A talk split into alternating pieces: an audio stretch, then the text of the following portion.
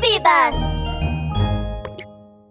ココリとクルル、虹色城の奪還大作戦。第3話、カラスモンスター。ココリ、クルル、虹の女王の3人は、逆風の中、再び虹色城へと向かい始めました。ココリちゃんもう丸一日歩いてるのに全然進んでないよ。もう疲れたしお腹もペコペコだよ。何か食べ物持ってない？そう言うと、クルルのお腹はグーグーと鳴り出しました。その音を聞いたココリは、両手を腰に当てると、クルルを睨みつけました。私が取っておいた人参を考えなしに全部食べたのはあなたでしょ？それなのにもうお腹が空いたっていうの？人参でお腹がいっぱいになるわけないじゃないか。あれ？ココリちゃん、どこに行ったの？ああ、ココリちゃんはいないけど、こんなところに真っ白でふわふわなわ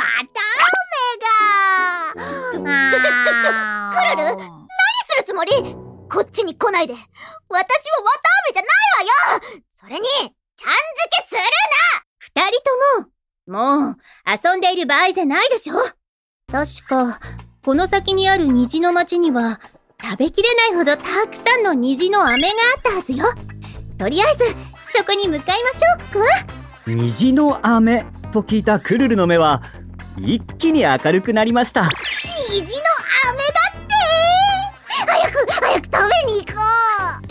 しばらくして、3人は虹の町にたどり着きました。う虹の飴虹の飴はどこだ？虹の飴クルルはよだれを垂らしながら、あちこち見回っていますが、虹の町には、虹の飴どころか、人っ子一人いませんでした。ねえ虹の女王様？本当にここは虹の町で合ってるの？そうよ。だけどおかしいわね。みんなどこに行ったのかしら？それに、虹の町には町中に虹の飴が溢れ出しているはずなのに、なんで全然ないのかな？その時、二つの影が、シュッと空から降りてきて、一本の木に止まりました。三人が顔を上げると、その木には、二羽のカラスが止まっていました。一羽は黄色の頭を、もう一羽は青い頭をしています。あー虹の町の住人がどこに行ったかって？俺らに追い出されたんで虹の飴がなんでなくなったかって俺らが全部食べちゃってそう言って、2羽のカラスはゲップをすると、口からキラキラとした小さな虹が飛び出してきました。イエローカラスにブルーカラス確か、虹の飴を食べると、虹のゲップが出るのよ。どうやら本当に、虹の飴を全部食べられちゃったみたいくわお腹がペコペコのクルルは、顔を真っ青にして、拳を振り回しながら言いました。このカラスめ！僕の飴を食べるだなんて！今すぐ魔法の道具でやっつけてやる俺らはトルネードモンスター様の最強の手下カラスモンスターだ。この小狐が俺らをやっつけるって言ってるがどうするかね。こいつらを先に振ってますんで。かっかっかっか俺のファイヤーアタック食らうがいい。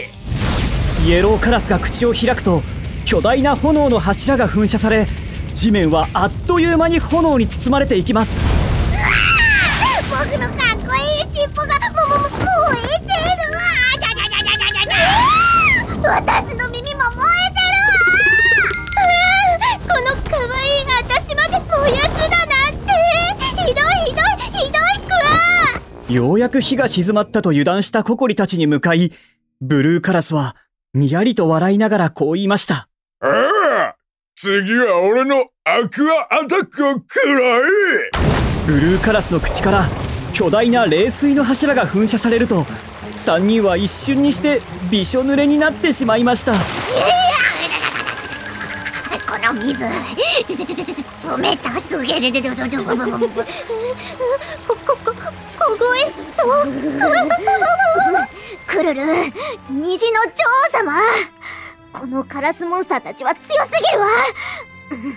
ひとまず隠れて作戦を練りましょう。そう言うとココリはクルルと虹の女王を連れて素早く隣の空き家に隠れるとパシャンとドアを閉めました。ココリちゃんこれで安全かココリは辺りを見渡すと丸い目を突然大きく見開きましただわこの家じゃあの炎の攻撃には耐えられない。き、き、き、木の家は炎に弱いから、あのカラスが炎を吹くと、私たち、焼き狐、焼きウサギ、焼きアヒルになってしまうくわ。やだやだやだやだ焼き狐は嫌だよ。賢いココリちゃ。ん早く早く方法を考えてよ。クルルはココリの手を握り甘えるように揺らしています。ねクルルちゃん付けしないでって何回も言ったわよね。はあもう行くわよ。そう言ってココリはクルルの手を払い耳をピンと立たせて考え始めました。ココリはカラスモンスターを倒せる方法を見つけることはできるのでしょうか。次回をお楽しみに